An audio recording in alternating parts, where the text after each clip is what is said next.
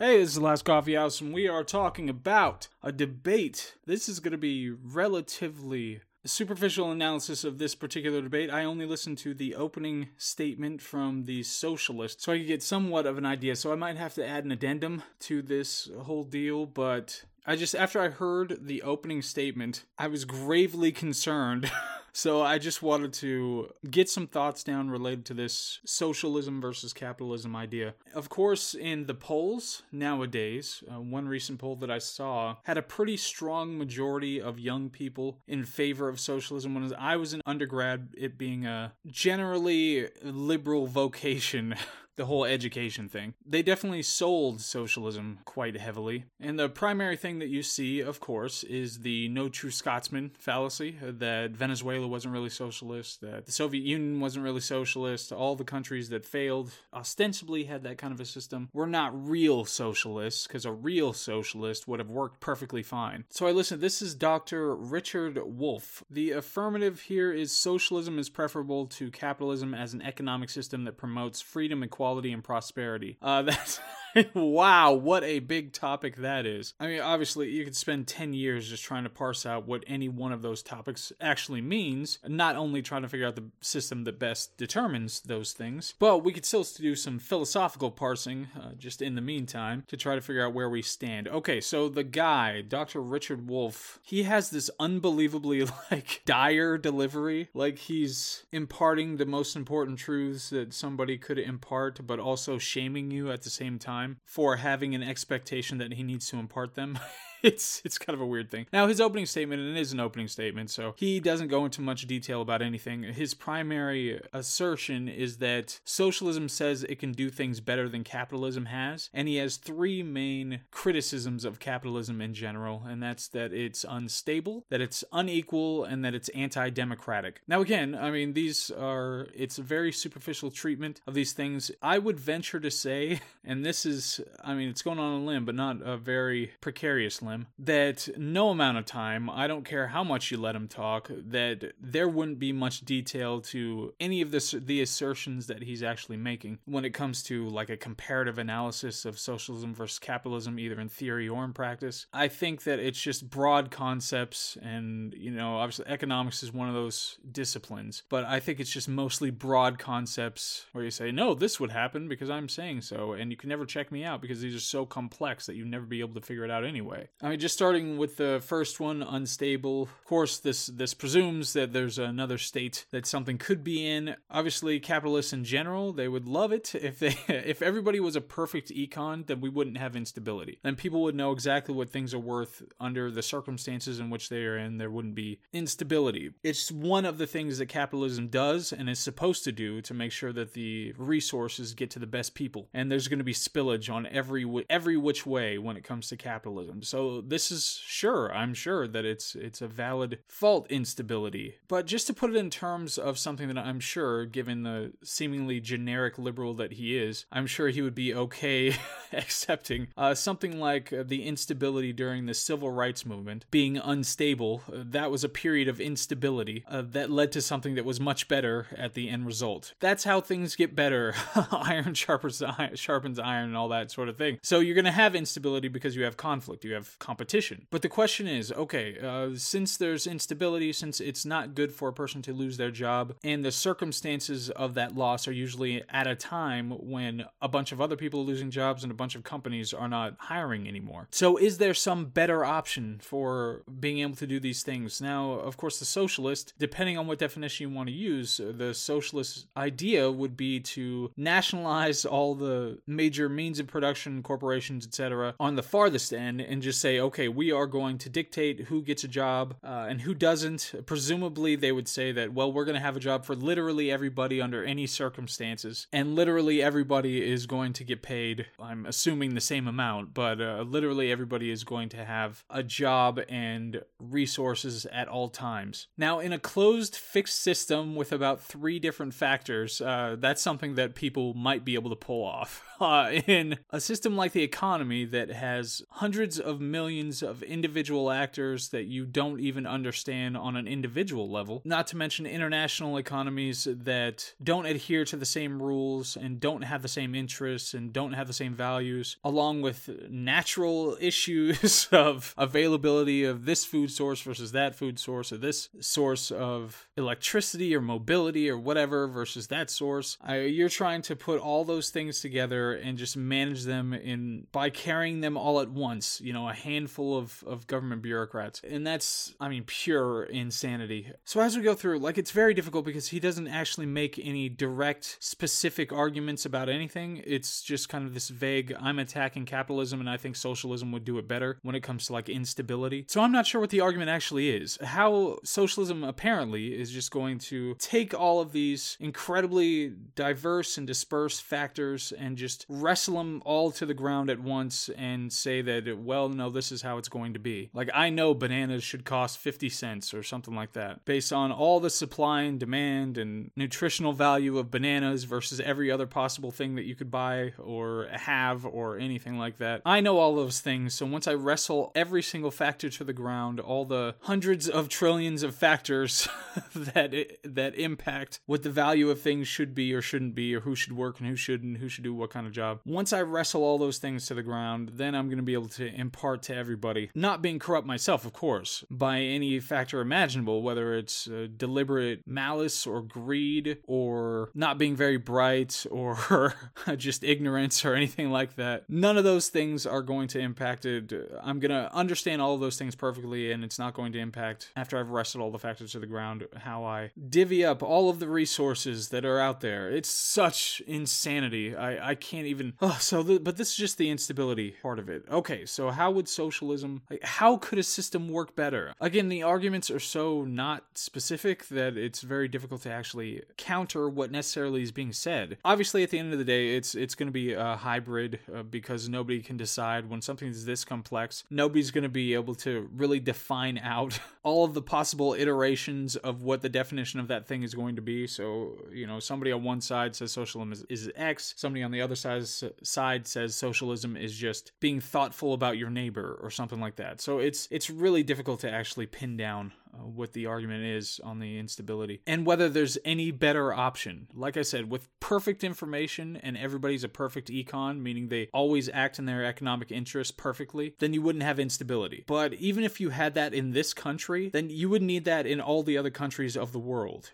and uh, that's just i mean it's utopianism. It's it's pure childish oh what if everything was perfect? G- great. No thanks. And socialism from some top down with a whole bunch of now it's taken a whole category of information out. He that's i almost forgot to bring this up. He brings up this distinction between price versus value as if there's some platonic value out there in the ether for whatever you're talking about whether it's a banana or a car or beachfront property. He suggests that there being a distinction between those things, that there's some value out there that we just have to grab out of the air and decide that this is what the thing is valued, and anything above or below that would be unjust. Like how? How the only information that we use to determine this this is based on you know the circumstances, supply, demand, the individual interests of the person who's thinking about purchasing this thing, the all the mechanisms that deal with competition when it comes to somebody who's trying to best somebody else in making something better, more efficiently, and better functioning. All those things are information information that are going into what the value, the price of the thing should be. So I don't know what he would say is are the factors that go into determining what the value of a thing is, but for all those things that I just mentioned, uh, amongst a bunch of other things. Like, how does a socialist just get to decide? They would use the same things that we're talking about, they would just do it much worse because it, it wouldn't be a million individual atoms that are functioning on their own, looking after their own self interest, trying to figure out what's best for them, and the competition and the history, all that stuff. It wouldn't be all those things working together to try to figure out what the value of this freaking banana is. It would just be some government bureaucrat somewhere who's just deciding based on extremely limited understanding, you know, seven plus or minus two factors of what the banana should be worth. It's,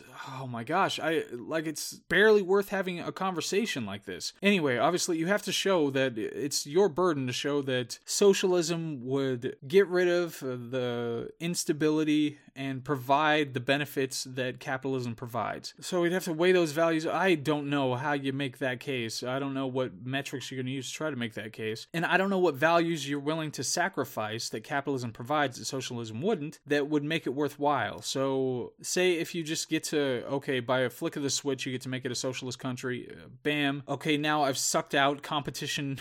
I mean, obviously, uh, there could be gradations of this all the way down, but we're talking about this in ideological concepts. So, socialism fundamentally, uh, it's either you suck out any aspect of competition that goes into the determination of all these things, or you have some kind of hybrid model that has pockets of competition. And why, if competition works here, why doesn't it work in many more places? Why why isn't it that why isn't that the modus operandi that we go with and then we're just back in capitalism anyway? So I'm not sure what's being pushed here.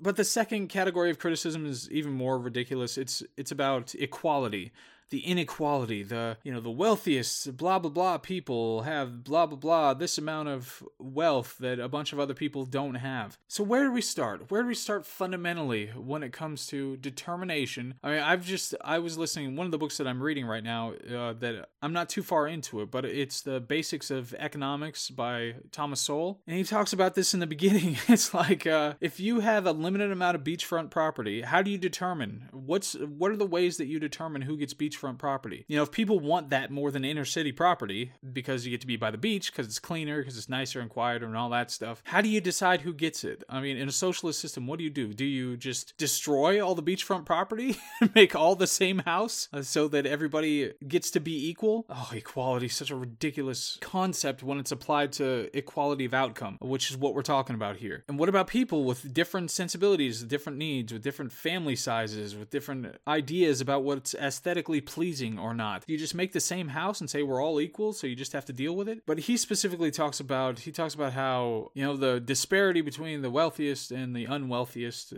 now I've talked about this before. Obviously, the big question is not about the disparity between what I make and what Jeff Bezos makes. The real question is the disparity between what people the lowest of the low used to have versus what the lowest of the low have right now. That's much more important. A person can make $120,000 a year. The difference between between that and Jeff Bezos is ridiculous when it comes to net worth. And yet the person making $120,000 a year is doing fine. They're okay. Uh, okay, they they've got a car, they've got a house, they can feed themselves and their family. There's no real issue going on here. They've got retirement. It's it's not a big deal. So that's a big question. And people because they think so simply about these things because they can only do 7 plus or minus 2 and some people just 2. They think that oh well, if if somebody has x, you know, amount, uh, we could just shave off the top and say give it to somebody else and that'll be perfectly fine. There is an incentive structure that is impacted so heavily by that method. Not only that, but it's a finite resource. The whole idea, like Elizabeth Warren was talking about this wealth tax, which is one of the most ridiculous things that has ever come out of a candidate for president ever, but people don't understand why it's so ridiculous. This is just a tax on people having wealth. This will over time degrade the number of people, not only the amount of wealth they have, but the number of people that have that wealth. And that's if all the people stick around and decide to pay this ridiculous on top of. So all of my assets have been taxed and my income was taxed already. Um, my estate is taxed when I die and try to give it to somebody else. On top of that, you're going to retax it.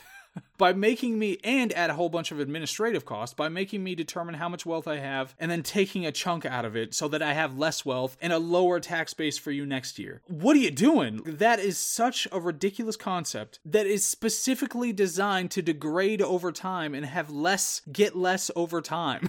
like there's you can't do that. If everybody sticks around, you're eventually like you're you're skinning the sheep here. Uh, you, you're not going to be able to keep taking money out of that. Once once it's gone, it's gone, and then you have to figure out some other way to do it. It's barely a short-term way to pay for whatever the hell you want to pay for, let alone any kind of a long-term solution to anything. But I'm I'm talking about equality. so when it comes to equality, how do we do it? How do we determine? Like in the one case, it's like okay, well now he specifically talks about that socialists Uh, it's this new ideas that are coming out of socialism. It's not like what they used to be. We learned, and now we're doing better, figuring out what we should do. So he talks about how people should be. Socialism needs to be imported into businesses, and this is the new big area: is that democratizing businesses so that the workers are directly involved in all the decisions that go on in a business. Are you insane? What are you talking about? Like really? It's like okay, bam, we're a, we're a socialist business now. We we used to be governed by a board of directors and a CEO, CFO, COO. All those people used to be the people who figured out what we were going to do. And now, what was your former role in in that horrible capitalist dystopia that we did have that we jettisoned for purposes of our socialist utopia? What was your previous job? Uh, well, I was the janitor. So we've got some issues with the suspension and the way that it works with the software because the suspension isn't lasting as long as it should, and we think it's because the software is overutilizing it when it's going over bumps. But we need to have a decent ride quality to make sure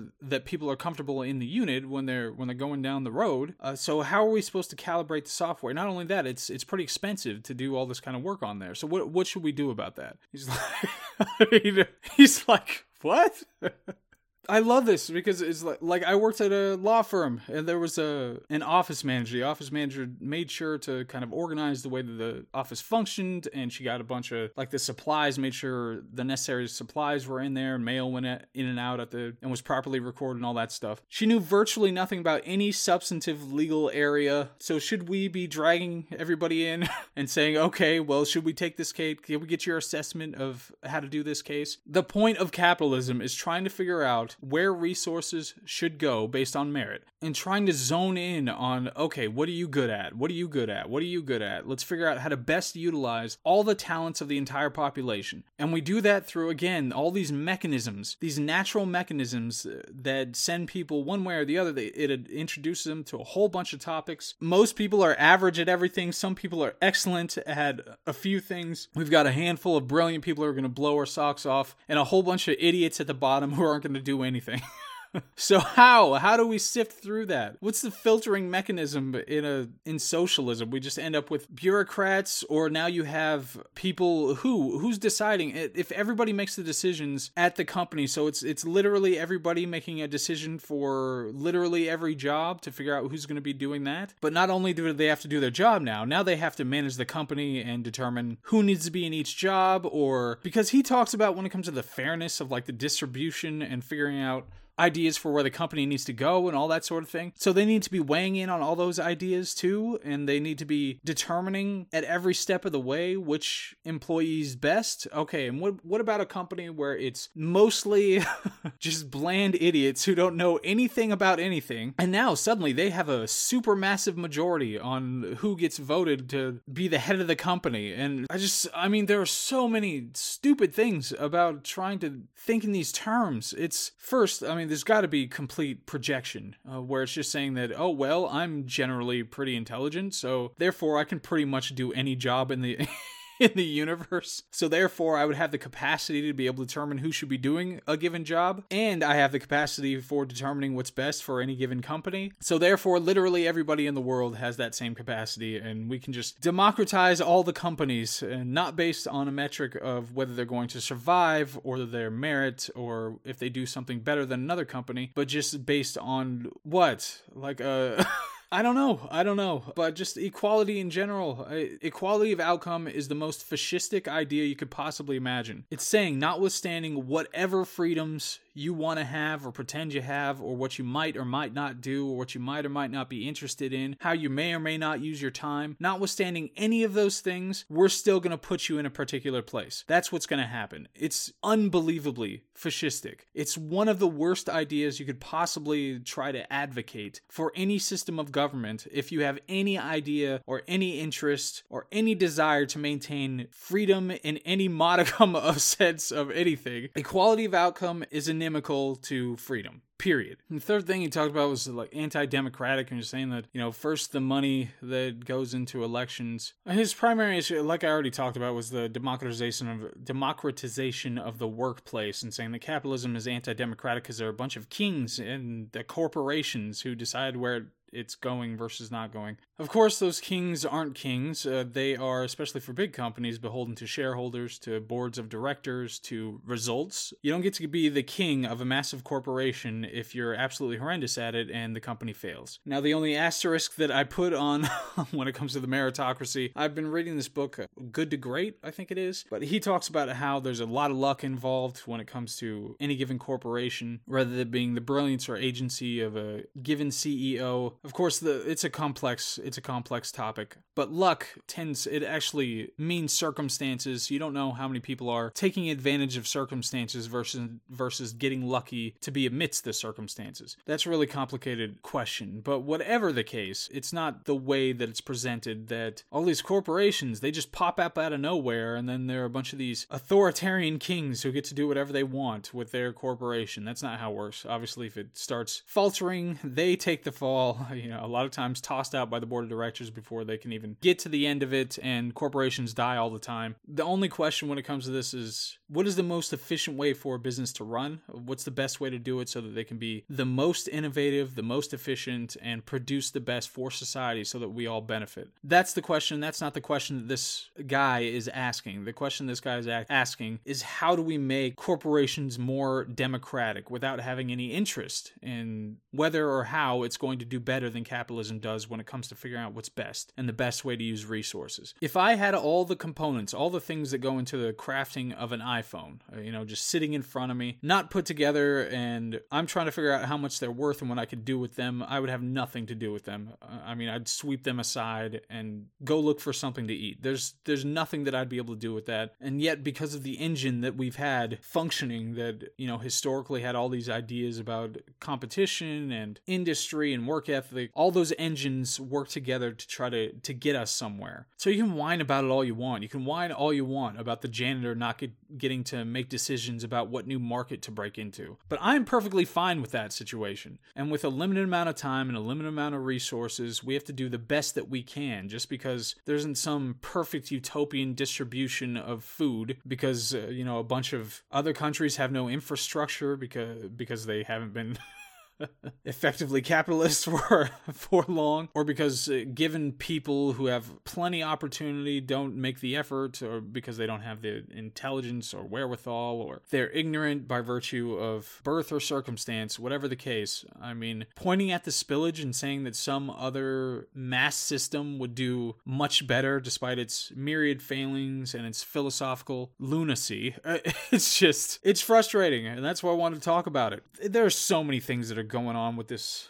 this idea, this question of capitalism versus socialism. It's really disheartening, but I like I understand psychologically because the kids, what are they going to do? They have to rebel against something. you know, what are they going to rebel against? Uh, they just take the, whatever the prevailing wisdom is and say it's wrong and and that's I know because I'm special. Look how special and educated I am. Uh, because if they just accepted everything, what the hell was the point of them getting educated anyway? So they'll do this, you know, for a few years, uh, uh give it you know, seven to ten years that they'll be like, oh no, socialism and liberal ideas, and then they'll realize that there's a real world out there, uh, apart from whatever their ego tells them. There's a real world out there, and it's much more complicated than you thought. And then they'll realize until we have robot overlords, until Skynet takes over and really understands this stuff way better than a free market could, and then we still have to be, you know, worried about being rounded up and just ground to mulch uses batteries. But until that day, until we have a perfect third party objective arbiter of what is true and what is not, who's going to figure our economy out for us, then no, absolutely not. Uh, no freaking government bureaucrats, especially who are beholden to an electorate who's completely oblivious and ignorant, and they're on a like a two year election cycle or, or whatever your system would be. No, you don't get to have your hand in everything and, and pretend to figure stuff out and just blame the opposition party when it doesn't work out. No, no, no, no, no. Go away, go to a different country, uh, and leave it at that. Okay, well, this is the last coffee house. Thanks for letting me rant about about the beast that is socialism. I was taken in by the Communist Manifesto when I was a youth as well. I think it's a rite of passage to, to get to the point where you just start figuring stuff out. Anyway, again, thanks for listening. This is the Last Coffee House. I hope all is well. Okay, bye.